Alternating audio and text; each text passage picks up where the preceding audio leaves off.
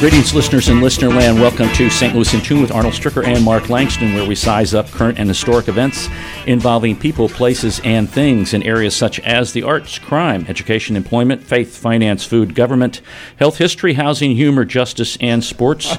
we originate from and connect the gateway city to what is happening regionally, nationally, and internationally. Mark Langston, how are you today, sir? the intro always gets me, Arnold. You know that. It's like you can leap tall buildings in, in a, single, single bound, bound, right? Look, up in the sky. and you're faster than a speeding bullet. More powerful than a locomotive. All right. Look out. It's Arnold. We're dating ourselves now. oh, no. That was Superman, folks, with George Reeves. If you're not familiar mm. with hmm. that particular, those particular yeah. word associations, it was a long time ago. It was. That was the early '60s, I think. I even think late 50s. Oh my! I'm believing that. Ooh. And when he, they actually had a great shot of him flying through the sky too. Mm. Yeah, he used to have those springboards when he'd come running up and he'd jump and he'd take off. It was all on a springboard there, and he did that. And and another little piece of trivia. I don't know why I know all this because I liked Superman when I was like three. The boots that he wore were the same boots that the guy before him. There was a they had a Superman like ser- series series right. I think about a year before George Reeves took it over, and and it was the same boots. I don't know why I remember really? this. This is really. Are they too cheap to buy a new set? I would think that's probably what it all had to do with. I hope they weren't too big or too small. Yeah, well, who knows? I know it's they're lucky if they fit. Yeah. Okay. All right. I'm done. Our return to civility. it's about that. From the Speed of Laughter project by John Sweeney. Wipe off equipment after you've used it at the gym. Oh. Now, this was especially during COVID, but no. nobody went to the gym at COVID. But most gyms supply free towels and cleaner in the workout area. This mm. practice also helps reduce the spread of germs. Wow. So, wipe off equipment after you've used it at the gym gets kind of gross. I can't say that I have been in a gym to know if that's true or not. I know. I probably should go to a gym at my age. It's always good to stay healthy. Yes. I'm on the elder task force with the city of Maplewood because I'm an old mayor, mm-hmm. you know. And uh, we did a we did an elder seminar and we brought in some physical therapists and it was interesting to hear them talk that if you're getting old, and you're having trouble walking, it's because you're not exercising. If you exercise, you'll be fine. So the key to all of it, as you age, I never age, is to really walk and walk. And Walking's good for you. And exercise. But they say, yeah, if you're starting to lose your balance and it's getting hard, it's because you're not trying. It's because you're not exercising. Keeps your right just neurons firing up there in your brain. Boy, that was a big, long explanation for something so small, but there you have it. there we go. We're going to have some explanations of really a key component that has been proposed by Citizens for a Greater Downtown St. Louis. We have Les Sterman in studio. Les, how you doing today? All right. I'm doing great. I don't know if I can top that banter, uh, that, the lead in, but it's good to have Les with us. By the way, you talk about walking that was my wife and I. That was our big pandemic activity when you couldn't mm. do much of anything else. Right. That was part of the great part of living downtown. Walking right. down to the Arch every day, which is wow a round trip from our condos about three miles, and we got in that habit, and we're still doing it. So that's uh, great.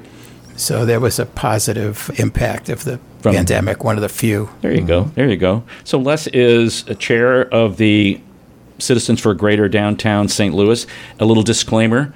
I'm a member of that group, just to put things in perspective for listeners. Mm-hmm. But the questions I'm going to ask Les are questions I think that have come up along the way, and people may be wondering who are listening, like, what is Citizens for Greater Downtown St. Louis? Who are they? What do they do? Well, I like to describe us as a network of people that are passionate about, ta- about downtown, and people who want to solve problems and make the neighborhood better. There's sort of a history that I could go through. I'm not sure you want to hear it, but but right now I describe us as a network. Yeah, I'm I we don't really have a formal board of directors anymore. We're just members. We've got about 17 members now, and it's growing. Yeah, people call me the chair, but you're the lead dog. Yeah, something like that. oh, I'm the mouthpiece, I guess, for the most part. I'm retired. Just about everybody else has a job, so I've got more time to do this than than a lot of folks. But so yeah, we're just all folks that really care about the neighborhood. Most of us are residents. Some are businesses. A couple are developers, real estate people and we we're concerned about the conditions downtown, and we want to make a difference. Now, there's been discussion, many things about a five-point proposal, and it's available on the website, which is citizensforgreaterdowntown.org.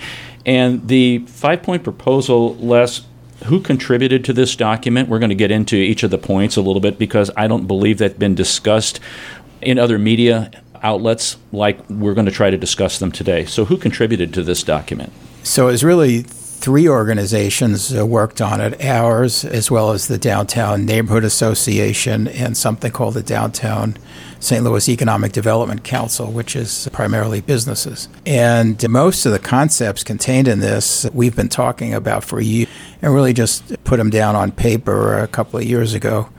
Part of the complaint is that all we do is complain. We talk about problems. Some of your listeners have probably seen the videos that have been posted of unfortunate events downtown.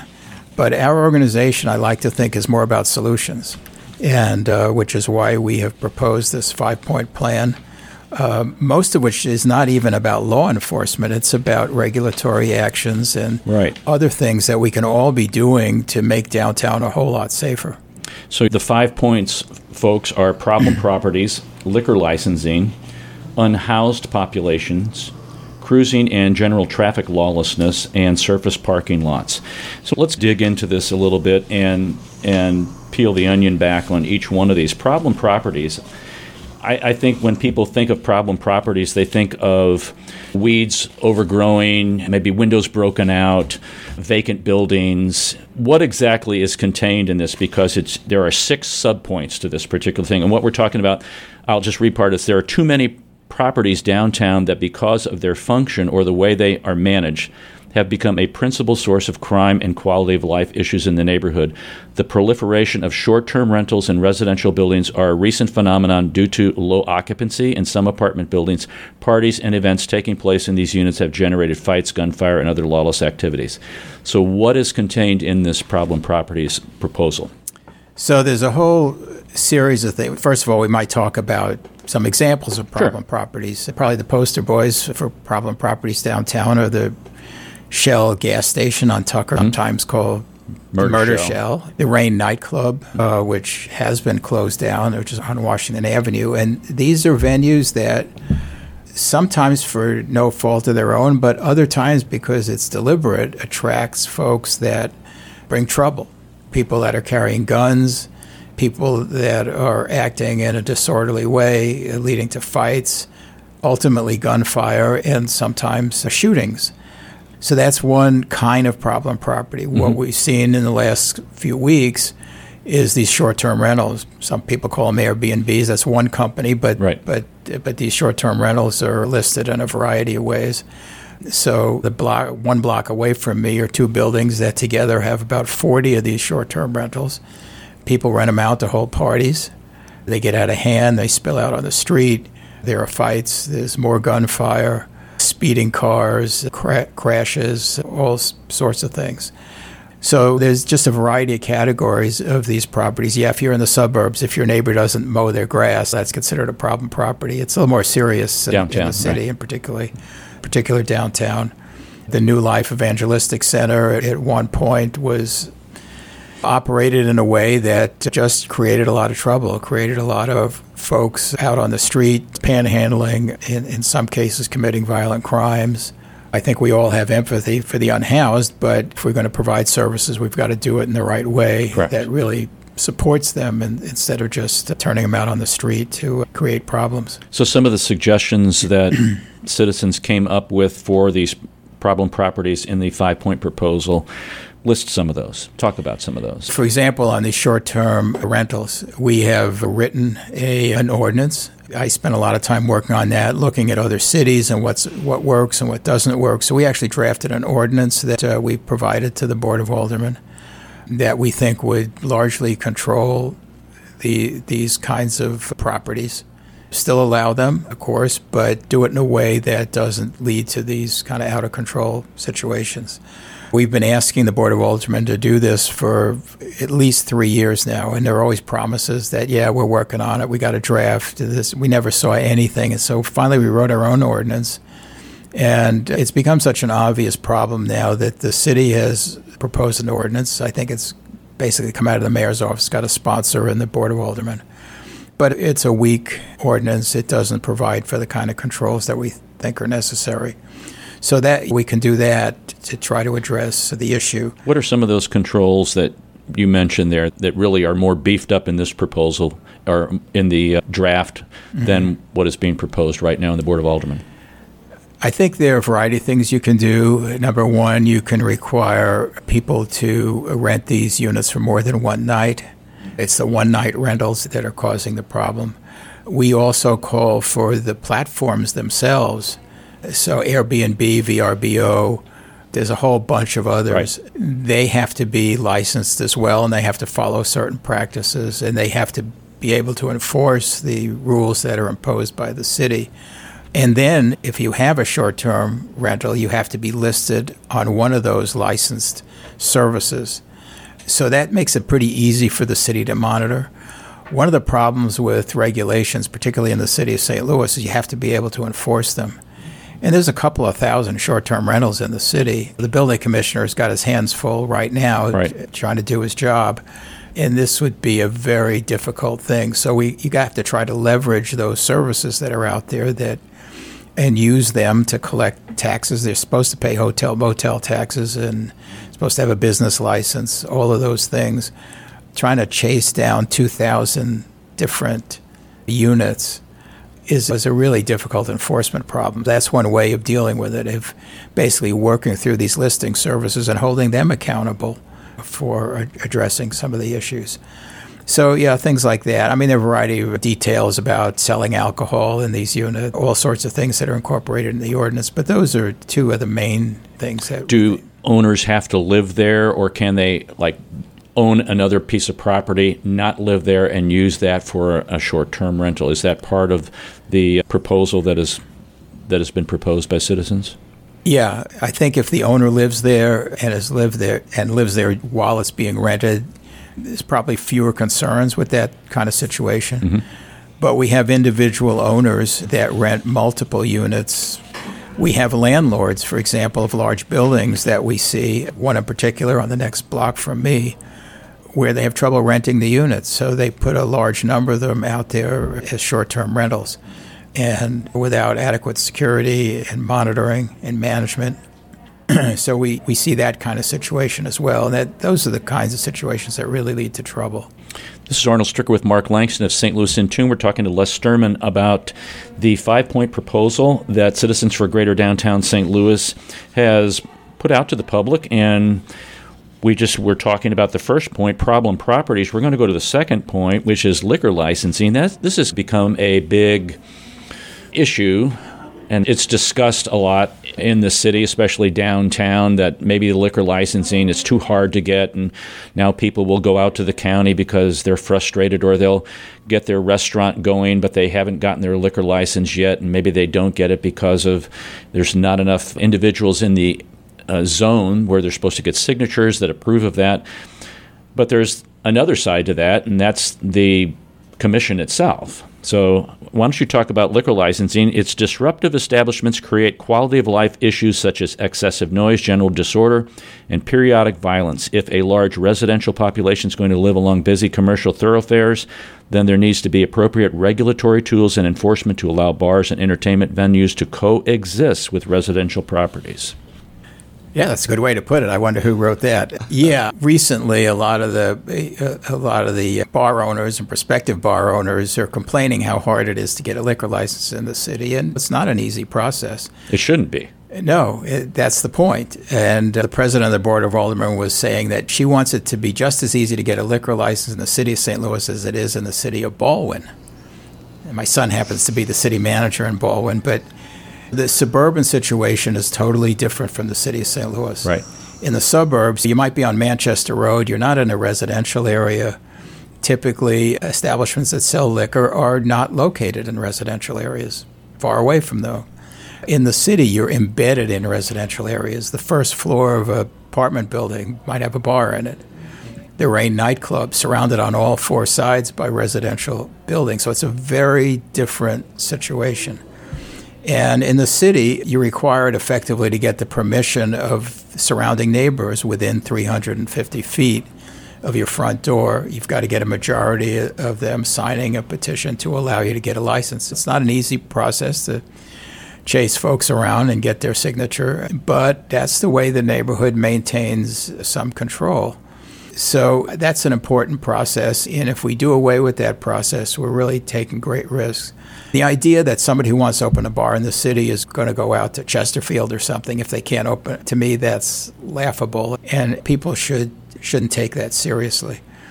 As everyone knows, the city of St. Louis has lots of bars and restaurants serving alcohol. We don't seem to have any shortage of them. So clearly, people have been able to comply with the existing ordinance and, and do business. The secondary problem is that the department of the city that regulates these establishments is the excise division. The excise division is very poorly staffed. They just they don't have enough folks to oversee these establishments, make sure they're following the law, not serving liquor to underage folks, not being a place where there's a lot of violence. We had a, an establishment on Cherokee who had multiple murders in front of the bar owner says, well, they didn't take place inside the establishment, but they're customers. So that's the kind of thing that the excise division needs to monitor, and they need to revoke licenses when necessary, but they just don't have the staff or the skills in some cases to do that. And we certainly support them being staffed up appropriately.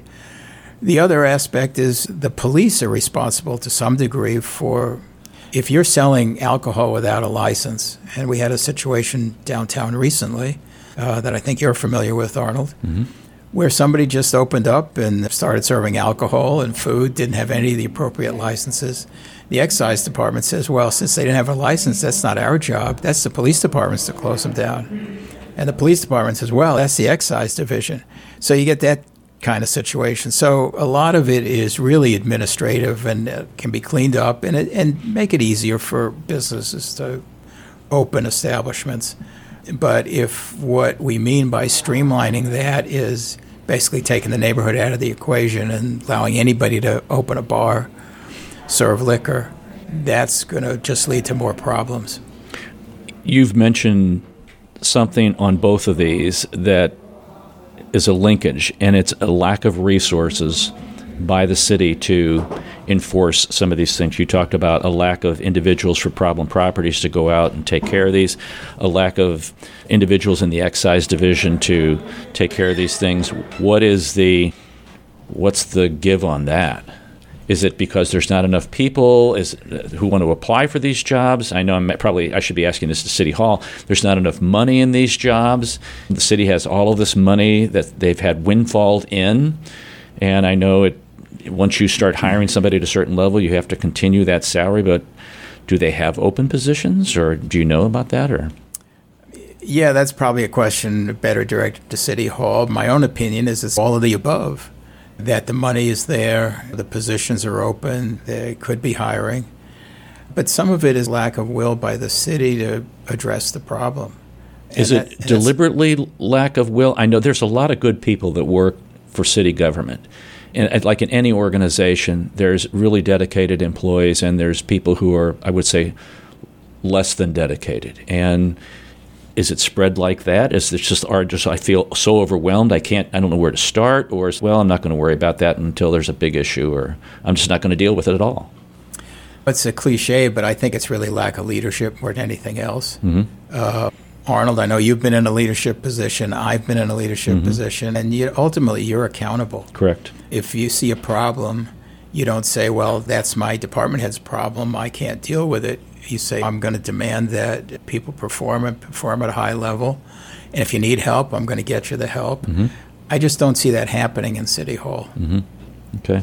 Have other cities developed different kind of licensing procedures, more stringent, like to apply the money is you have to put more money. I think it's $500 here in the city of St. Louis. Or are there more penalties or do licenses get revoked or things like that?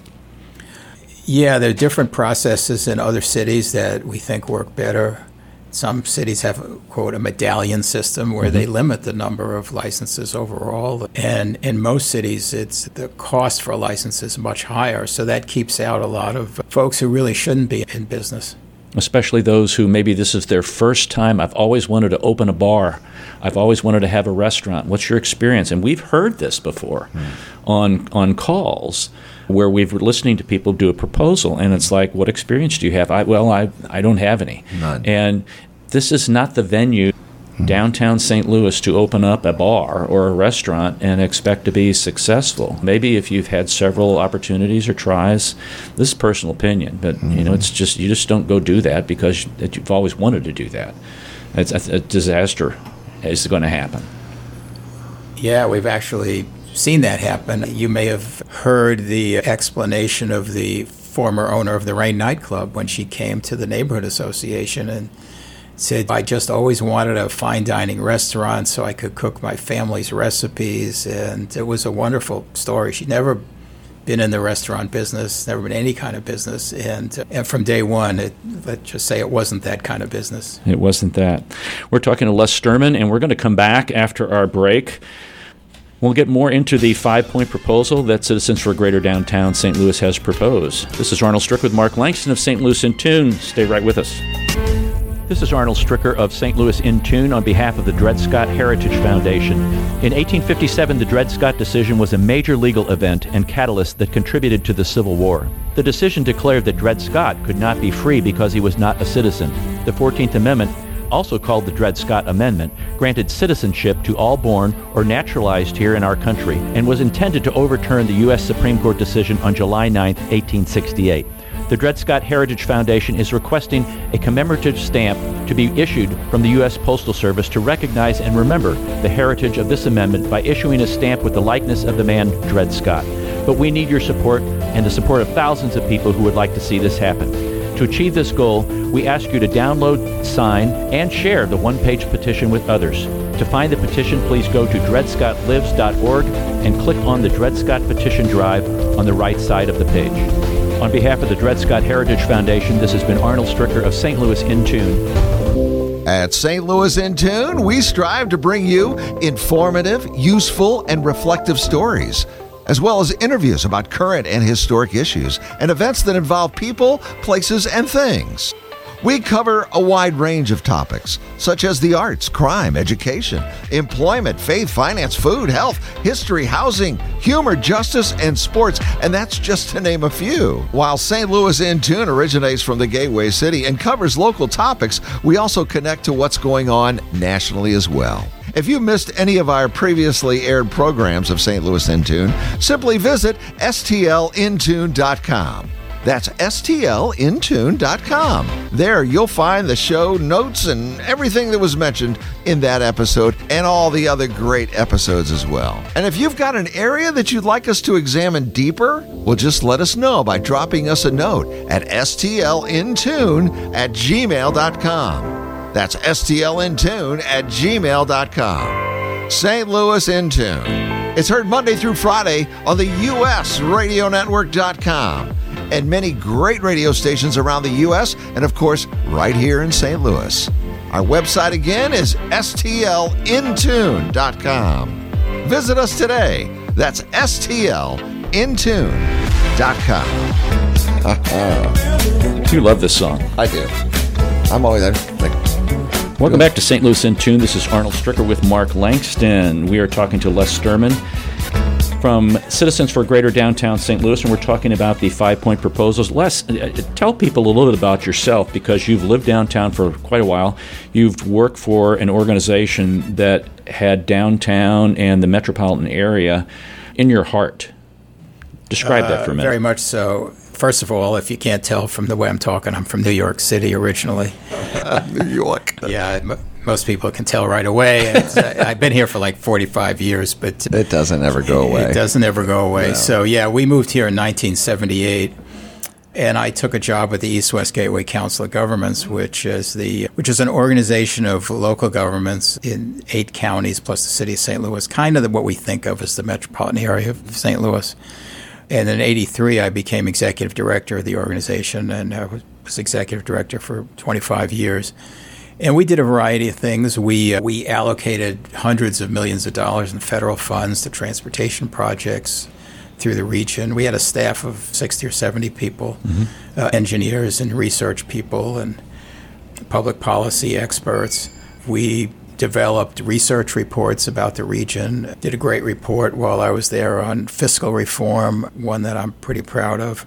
We basically conceived of the Metrolink system initially mm-hmm. and, and did all the early planning work and some of the design work for Metrolink. So many of the big transportation projects were developed under the auspices of East West Gateway.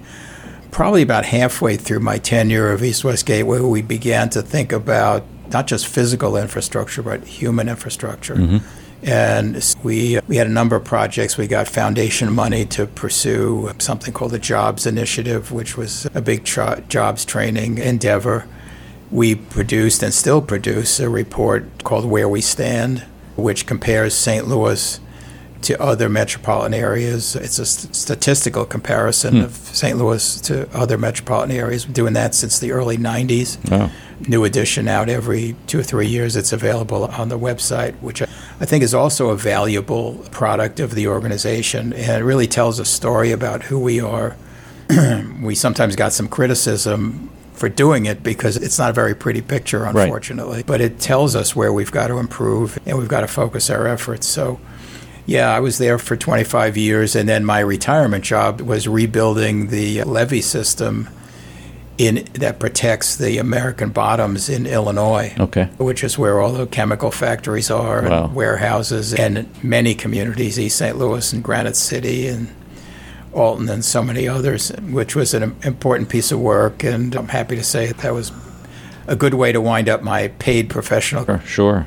So we've been talking about the five point proposals, and the first one was problem properties, the second, liquor licensing, the third one, unhoused populations.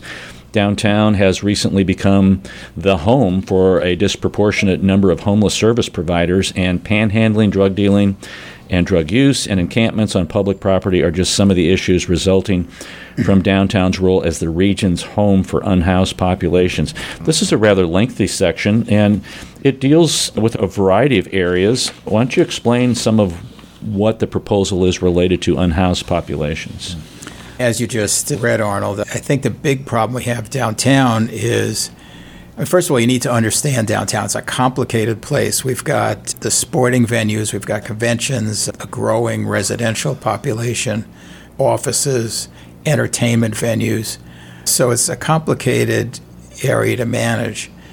And over the years, it has become, it has developed into a, concent- a place where there's concentrated numbers of unhoused folks, in part because we have service providers down there. St. Patrick's Center used to be New Life, the, the former New Life Evangelistic Center, and so that that brings its own set of challenges. There's a lot of panhandling. There's people sleeping on sidewalks. It just makes it difficult for everybody to to coexist.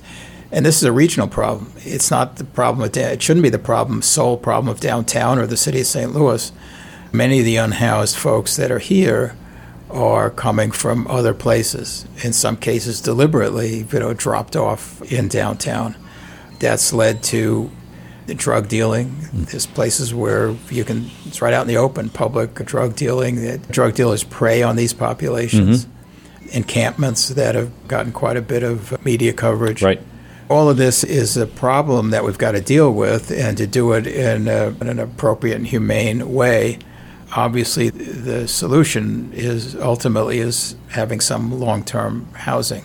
Now, there's uh, housing first is mentioned in this. Right. Some assertive community treatment teams support funding for housing first, off the grid providers, and then the continuum of care, which is actually the city has is utilizing. Wasn't that changed recently, or? Yeah, it's. I think the sort of the management of that process is to a not-for-profit? Shift, shifted from the city administration to a not-for-profit We'll have to see how that works out. I know people are hopeful about that. But ultimately, we need a coordinated regional approach to dealing with the unhoused. Frankly, our problem is not nearly as serious as it is in so many other cities. Mm-hmm. I mean, if you look at the national news, places like Phoenix and Los Angeles and San Francisco are really struggling with huge numbers of unhoused. Right. We haven't reached that stage, but nonetheless, it's it's an issue. Particularly, it's all focused in one area like downtown. A fourth area, cruising and general traffic lawlessness, and we hear this and see this downtown quite a bit. It's neg- negatively affected by the downtown area is negatively affected by this. Motorcycles, we see ATVs driving up and down, doing, going on two wheels up and down the sidewalks, mini bikes. And the city kind of addresses this in a short term kind of thing, but it seems that a long term strategy has always been out of their grasp. And there are some solutions that are brought up here in the cruising and general traffic lawlessness. Why don't you mention some of those? Well, yeah, obviously, I think the traffic lawlessness is really getting to people. A day doesn't go by where I don't see multiple people just going through red lights. It's now traffic signals are a suggestion. They're right. not. Mm-hmm. They're. It's gotten know. really bad. I think it's gotten worse.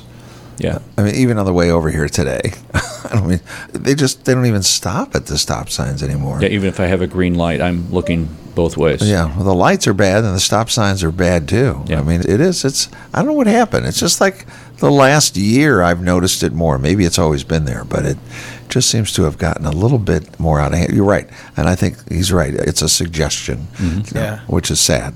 Well, I think we saw that in the beginning of the pandemic when right. there were not a lot of vehicles on the road and just people started to, not a lot of cops around, and people just decided it didn't matter anymore. And, and uh, candidly, there's virtually no enforcement. We've seen people speeding, running through red lights with, with a police car right there, right. And, and there are no consequences.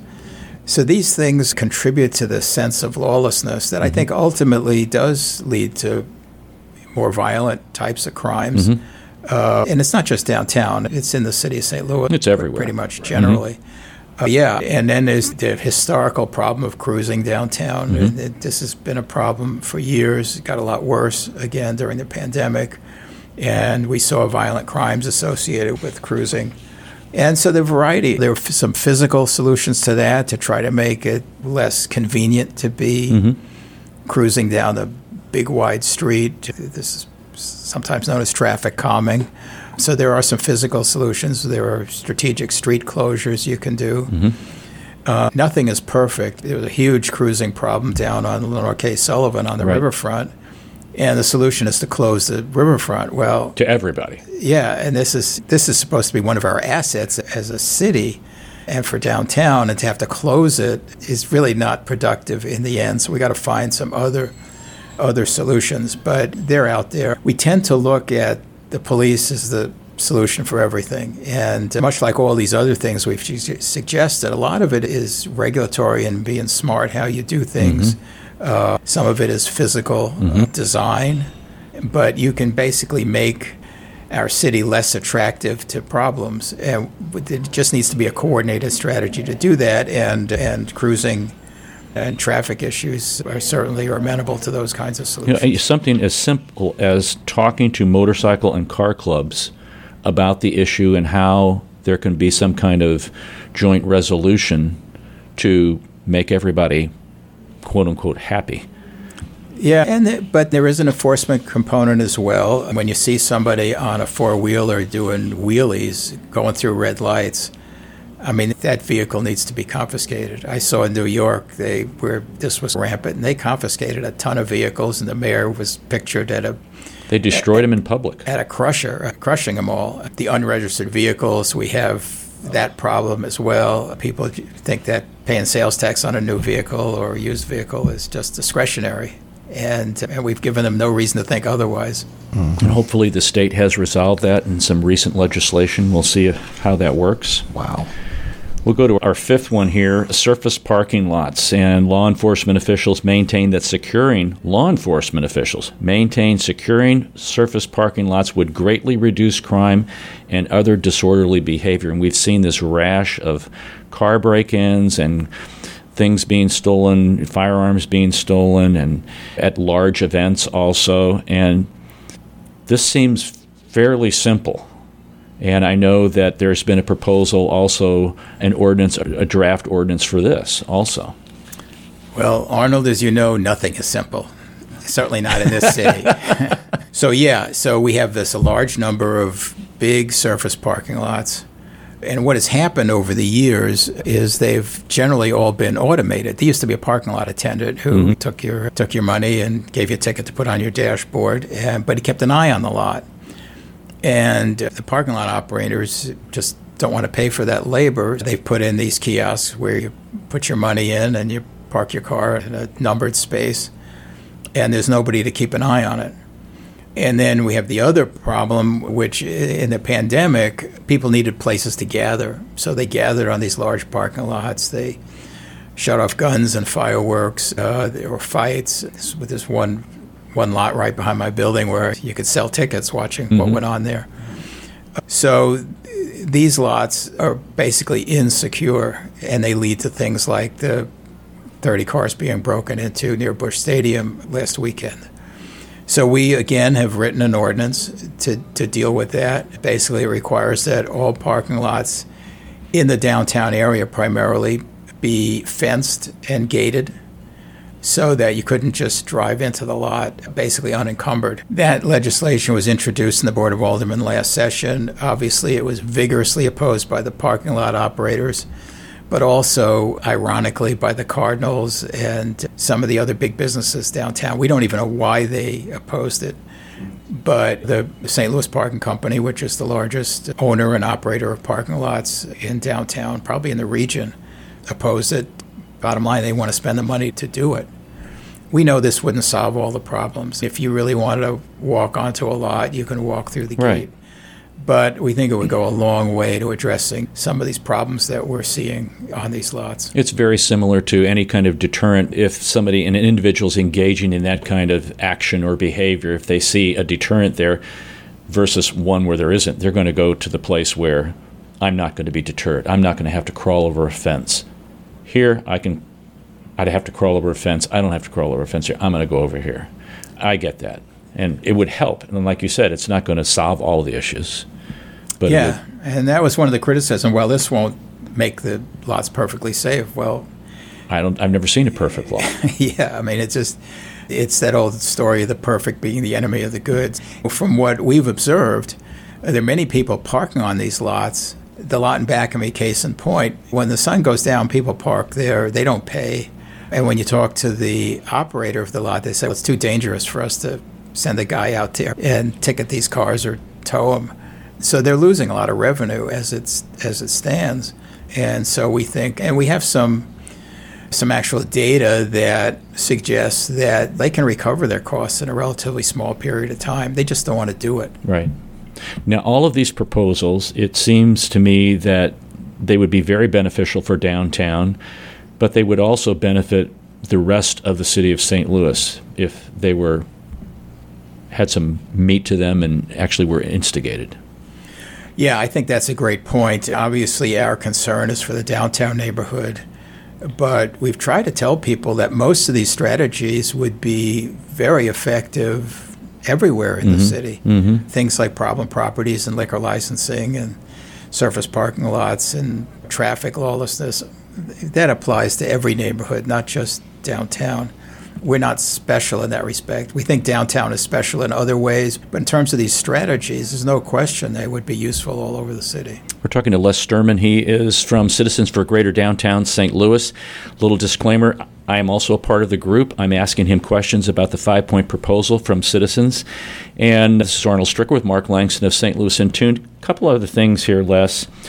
I know mentioned in the five point plan, it's the five point across the board. Why don't you guys just focus on parking lots? Why does it have to be all of this? What's your response to that?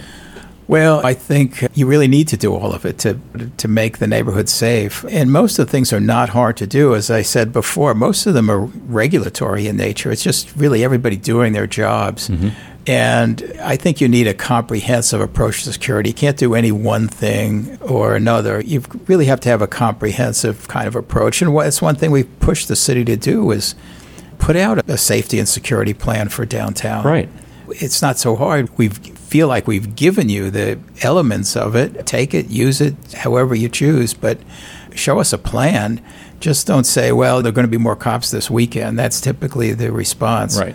And then what happens the following weekend and the one after that. That's right. I'm a planner by background, and so I believe in thinking about what you're doing and actually having a plan and then executing that plan. So yeah, I don't think any doing any one thing is necessarily going to solve a problem. So, how does not doing this impact tourism and conventions, and how does doing this impact tourism and conventions? Well, in your opinion? Yeah, as we know just from reading the media and reading comments that people are making, that St. Louis has had a lot of reputational damage from all of this. The cops like to tell us it's just perception that crime is down. You know, we don't believe that, but even if it is perception, that's what convention goers believe. Right. And the convention goers are being told, well, don't leave your hotel at night or stay within a certain confined area and this is the message that's going out. And there was an article in the Business Journal yesterday, I think, by uh, quote, extensively quoting Bob O'Loughlin, who owns the Hilton and Union Station and a bunch of other hotels around town. And he said, it's we need to address this because it's hurting business, it's hurting his business. When we had the unfortunate incident of the young woman who was so severely injured right. during the volleyball tournament, you'd have to be crazy not to know that that has an impact on the kinds of people who are trying to book conventions. Absolutely. So yeah, I mean it's and conventions are a big part of the city's economy, mm-hmm. the region's economy. Mm-hmm. Uh, we know from living down there when a convention's in town and all the restaurants are full, right. and people are out walking the streets. That's just great for the city, and we lose that, we diminish that, it's a real problem. What kind of response has the plan gotten from, or the proposal received from city leaders or anybody at City Hall or any of the aldermen or anything like that? Any response? From the administration, it's been crickets. I mean, they've had this proposal for a couple of years now. Interestingly enough, about a year ago, they denied that they'd ever seen it, which they were actually presented it in person. I have some hope. We've got some new aldermen downtown, uh, Cara Spencer and Rasheen Aldridge. Uh, we met with them earlier this week. I thought it was a good meeting, and I think their ears are, are open and responsive. So I feel pretty good about that. And we'll see. They're both pretty serious minded individuals mm-hmm. and kind of starting fresh for both of them, representing downtown is brand new. And so they were, they got an earful, I think, Monday night when they met with us but they were good about it and they listened to everybody, including you. And uh, so I, am cautiously optimistic that we're going to see a change in the way things are. Done. Mentioned in the plan or the proposal several times quality of life issues. And I think of just not for residents who live there, but people who work downtown, people who come downtown to engage in some of the businesses, whether it be retail establishments or restaurants like that.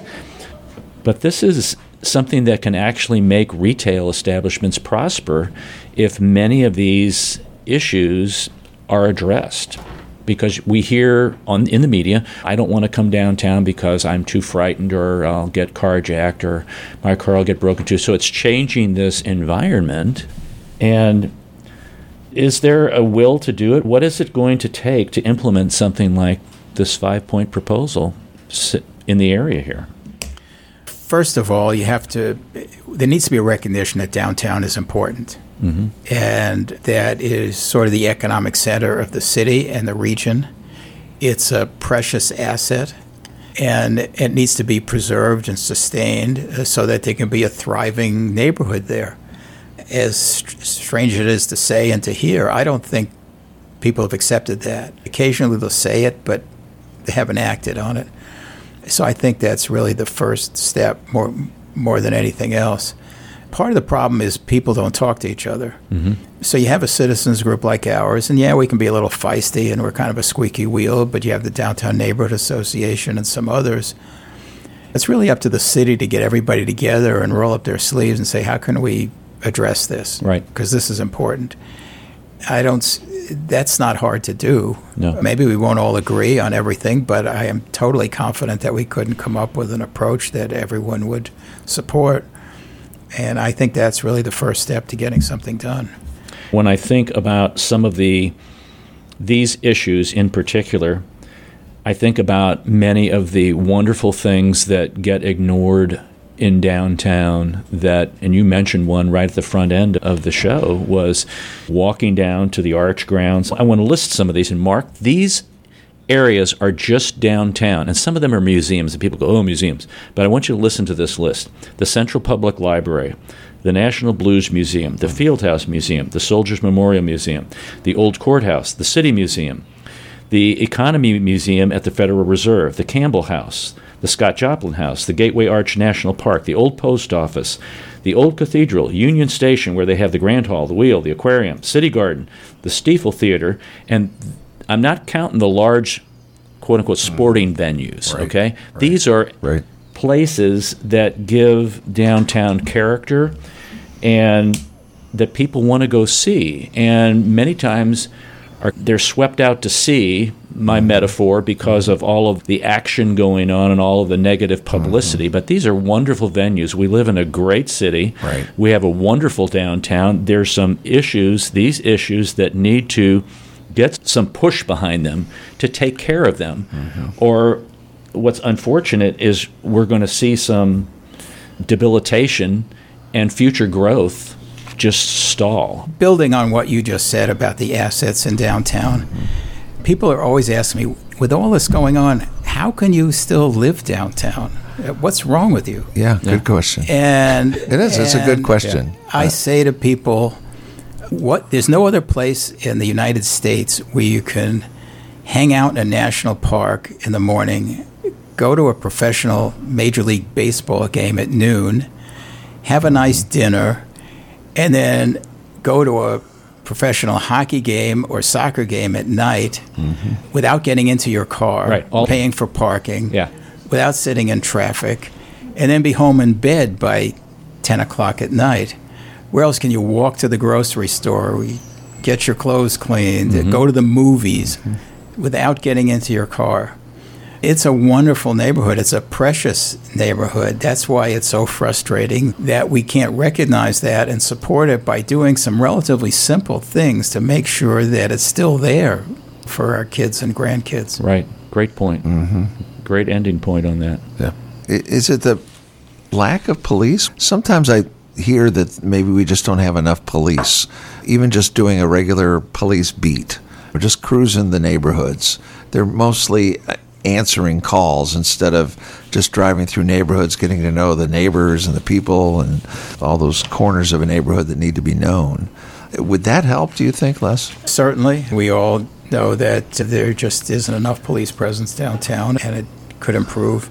That alone, I don't think solves the problem. I think hmm. that's part of it.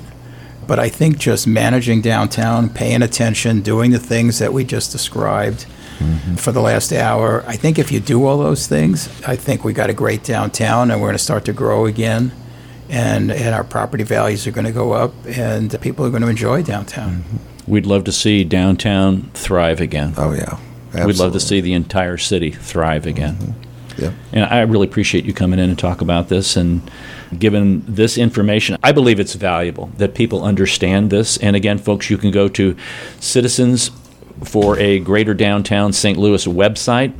That is citizensforagreaterdowntown.org, citizensforagreaterdowntown.org, and you can actually download this five-point safety proposal. There's also the ordinances, proposed ordinances on surface parking lots and short-term rentals that are there for your viewing. And if you have questions, you can contact Les or anyone for Citizens for a Greater mm-hmm. Downtown and get some responses back on that. I think it's fantastic, and thank you for hanging in there, working on putting solutions together.